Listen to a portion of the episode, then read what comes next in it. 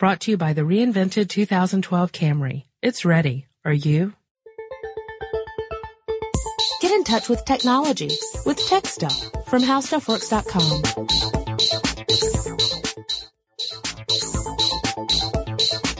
Hello there, everyone, and welcome to Tech Stuff. My name is Chris Pollette, and I'm the tech editor here at HowStuffWorks.com. Sitting across from me, as he always does, is senior writer Jonathan Strickland. Hey there. So, we, uh, where we're going to talk about something that you might see and not understand. Right. At, le- at least in my case, because, you know, anyway. Because you see it and you don't understand it. Exactly. This comes this comes to us courtesy of a little listener mail. And here we go. Hi, my name is James. I love how stuff works. I was reading an article on HDMI and kinda learned how progressive scan works, but better to hear it from the experts. What can you tell me in podcast form?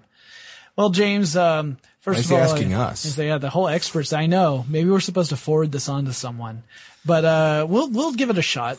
So, progressive scan. Uh, we're talking about televisions here, Mm-hmm. or monitors. Computer monitors as well can have progressive scan. In True. fact, most do. Mhm. Um, and uh, it's it's a technology specifically that uh, deals with how your television generates images. Now, your old analog TVs, you know, the the the big old bulky machines that we used to watch television on. I'm sorry, used to?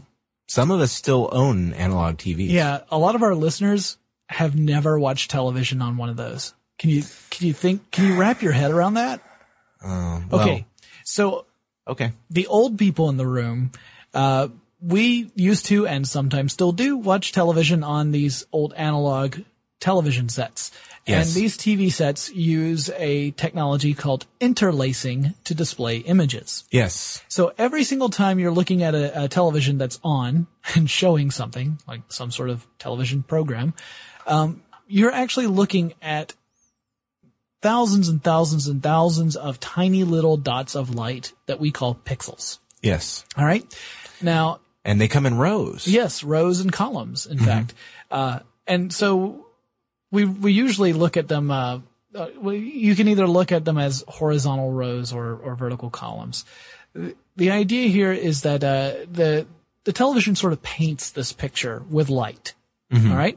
Your old analog TVs used an electron gun to, Yes. to paint these pictures. And we'll, we'll probably talk more about the electron gun, how it did this and, uh, kind of the evolution of TVs in another future podcast. At least we have plans to do that. Yeah, we've got a lot of requests for that. So that, that's in the, that's in the works. We haven't, we haven't tackled that one yet because it's a, it's a little bit heavier of a topic than this. At any rate, it paints the pictures line by line. Yes. All right. And with the old interlacing technology, it wouldn't paint the entire picture.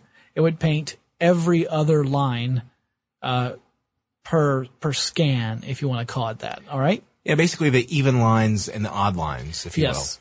And it alternates between the two and each set displays for one thirtieth of a second. Mm-hmm. So 30 times a second you get all the odd lines and 30 times a second you get all the even lines and they're, um, they're alternating back and forth. That gives you your 60 hertz refresh rate. Right. Okay. But you're only getting 30 per set of lines. So that's called interlacing. It interlaces the odd lines with the even lines. Right. Progressive scan is different. In progressive scan, you get all the lines shown on each, on each, uh, blast. So instead of getting, you know, half of them every 30 and the other half, ev- uh, or, sorry, 30 every second for half and 30 every second for the other half, you get 60 of all of them per second Right. with a 60 hertz refresh rate. Yes. Because let's talk about 60 times per second. That's what the hertz means in this case.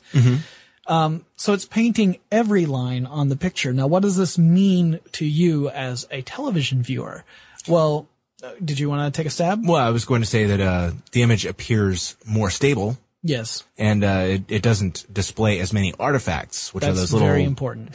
uh, digital bits that don't seem to, you know, Yeah, they look really jagged. Yes. Like these little jagged smoother picture. Yeah, exactly. There's these, if you've ever watched, um, say a, a really good DVD on a, on an old, uh, interlace, uh, television set, um, you might notice that there are these, occasionally these little jagged, uh, uh, images that show up as the as the show or the the DVD plays. Right. And it's once you notice them, it's hard not to notice them from that point Yes. on. You start noticing them in everything, and um, it's very irritating. Progressive scan eliminates a lot of that because it does smooth out the picture. So this is why when you were first looking at HD TVs back when they were first becoming popular, uh, you know, you had a couple of different choices. There was the, the 720 and the 1080, which that refers to how many lines of pixels you have, right? Yeah. So for, So- for top to bottom, Yeah. there are 720 lines or 1080 lines. Right. So, and that, that changes the resolution. Is it top to bottom or left to No, right? I think it's left to right because yeah, that would yeah, make sense. right, I'm sorry. right. Uh, because uh, left to right, if you have a 1080 line TV, that's the 16 by 9 resolution versus the 4 to 3. Yeah. Okay. So, um, I apologize. That's all right. No, I, I get confused all the time about this, guys. I mean, I write about them all the time and I still have to look it up because there's so many numbers that are involved here. Yes. So, but 720, if you, you could get like a 720p television, that would mean that it was a progressive scan television that had the 720 lines of resolution or a 1080i resolution, which meant it had 1080 lines of resolution at, that was interlaced. By the way, the 720 and 1080 thing, that's not really how many lines of resolution you have, how many lines of pixels, but we're going to stick with that just because that's the, the, what the industry standard, standard. is called. Yeah. Um, so don't write in and tell me, you know, actually, it's not really 1080 because I happen to know that. Um, but we're, we, Someone will no do it anyway. Yeah, well, don't pause the podcast, people. Listen to it all the way through and then tell us how stupid we are. Um, actually, we're great. So anyway, the, you might think, all right, well, if this television has more lines of pixels, it must be better because more is better, right? Well, not necessarily. Yes, you might have more pixels per, uh, on your screen. You might have, and which more means you're going to have smaller pixels. Usually means you have a sharper image, right? A sharper picture. That's what high definition really is all about, not the sharper image. I didn't say a thing. Yeah, but you're smirking at me. So, uh, so usually more pixels does mean better, but when it comes to interlace versus progressive, then you have a different argument. You're saying, well, progressive scan gives you a smoother image, especially when stuff is moving around. Um, and interlace can give you these artifacts. So in that case, it might be better to get the 720 rather than the 1080, especially if you're talking about smaller TVs, because these higher resolutions aren't really that noticeable on televisions that are around, I don't know, 36 inches or smaller. 36 inches is a big TV, and uh, it really is kind of big. But mm-hmm. um, when you're starting to get, it's only when you start getting up into the 50 and 60 inch televisions that you really start to need to worry about a 1080 resolution. And if it were 1080i with the interlace, it would not necessarily be a better experience than if you were to get the same size in 720p. Mm-hmm. Now, eventually, manufacturers started to come out with 1080p models. So these are the progressive scan uh, sets that have 1080 lines of resolution.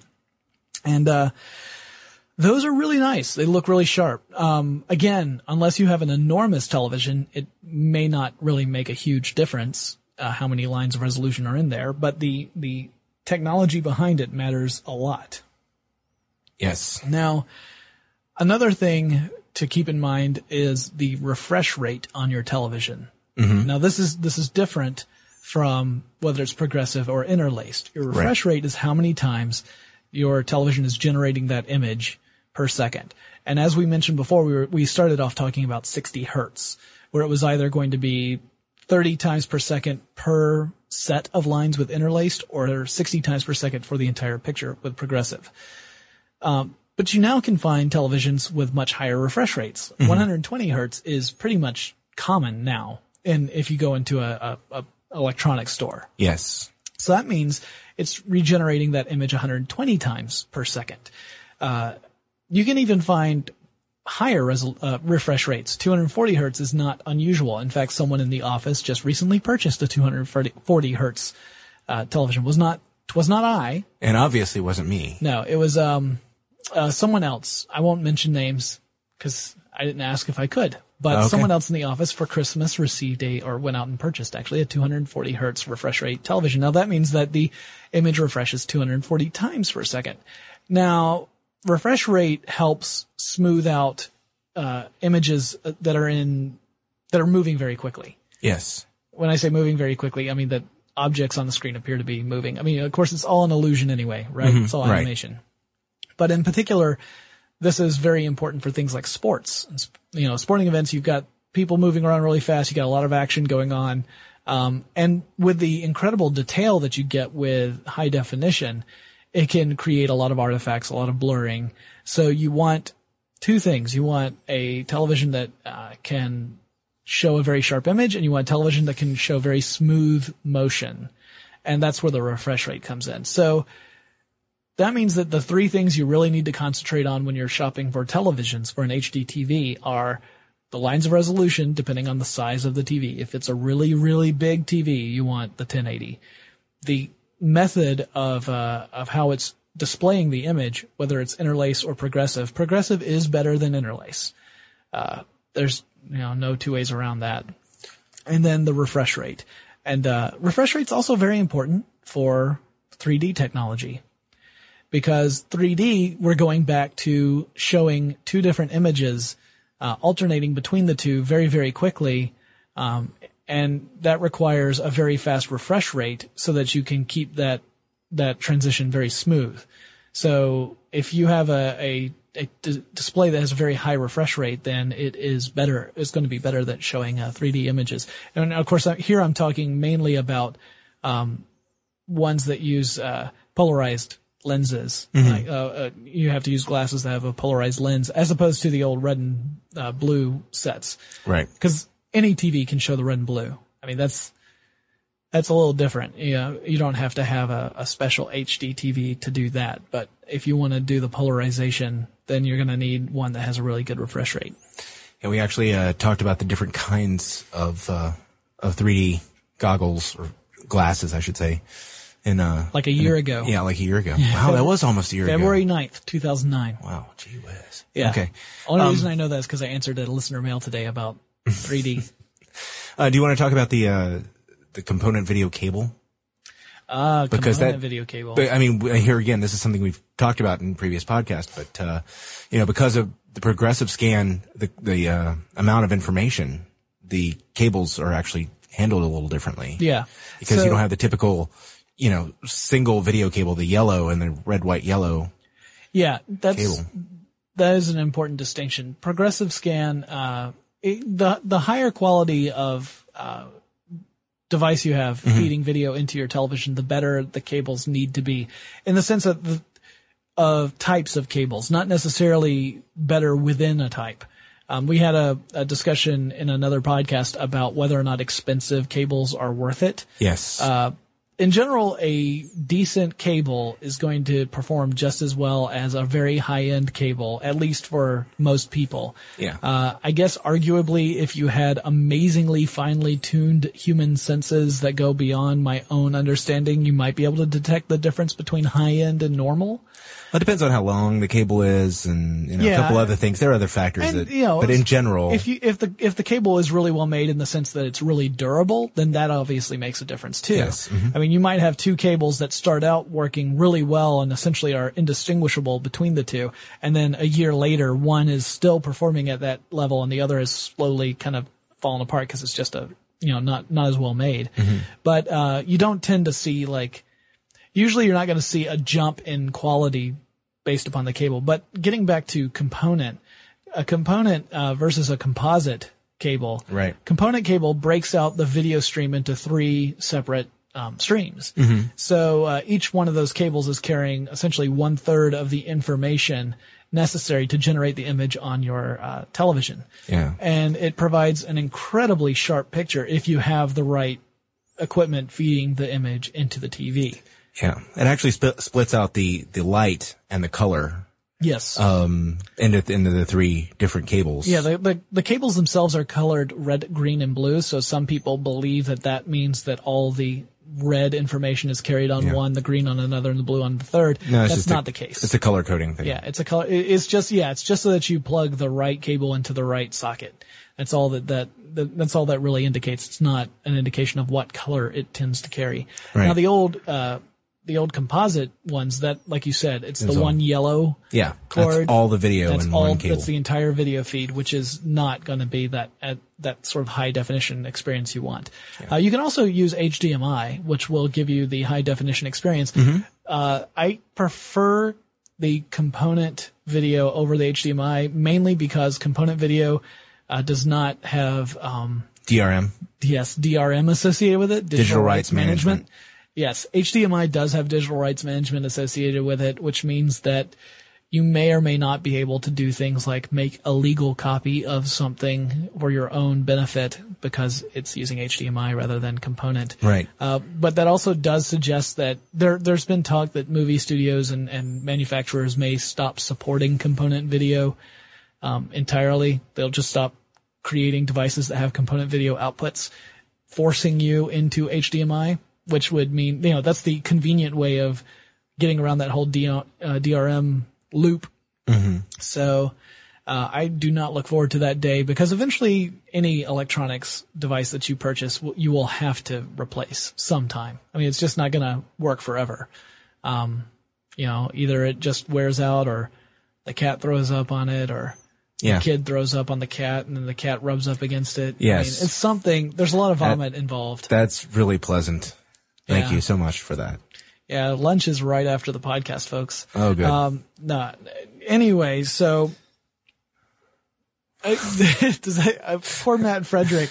Matt Frederick is our guest producer today, ladies and gentlemen, and I hear him whimpering halfway between laughter and halfway between little sounds Being of completely disgusted. being disgusted. Yes, it's great. That's how we know the episode is a success when we when we discuss the producer. Um, so yeah, that's the that's the whole component uh, versus composite video cord. Um, is there anything else you wanted to cover about progressive scanning? We've pretty much covered the basics and. And you know, there's of course there's a lot behind the scenes if you're talking about technology, about how does this actually work. But uh, just for the con- regular consumer, the important thing to remember is that little lowercase p. That is going to be the indication that you're going to get the the smoothest, sharpest picture. the P stands for quality Yes, or just something. flip it in a mirror, and then it's a Q. um, yeah, because the the I, yeah, ju- th- this is the confusing thing about technology is when you see a number and it's a bigger number than another number, you immediately think, oh, this one has to be better. Oh, yeah, this yeah. is one of those cases where that's not necessarily true. Yeah, they, uh, well, it's easy to market because it's easy for people to understand. Yeah, so, it's kind of going back to the whole megapixel thing with Yeah, digital megahertz. cameras. Yeah, oh, megahertz thing. Yes, the the well, that's getting. Of course, now it's gigahertz, but yes, yes. mega, so- mega, mega. Go out, get yourself a progressive scan DVD or HD or well Blu-ray player. I was going to say HD DVD, but Yeah. that's just silly. Don't go out and get one of those people. that that format's been dead for two years now. Um, go Wow, out and get a Blu-ray player, get an HD TV play, or get a get a nice component uh, video cord, hook them all up, enjoy that high refresh rate, watch that that high definition movie, let your jaw hit the floor. Remember, you know, in, in 2010, this year, I mean, we're going to see some 3D content start to come out on things like uh, the Discovery Channel and ESPN. So you're going to want one of those Yep. Fast television so you can watch that. And then just just because you have a fast television doesn't necessarily mean it's 3D ready either. But we're going to start seeing those come out, hit the market this year too. So They're becoming more affordable though. That's Yeah. one thing I noticed over the holiday season, you know, Yeah. with all the, you know, deluge of ads.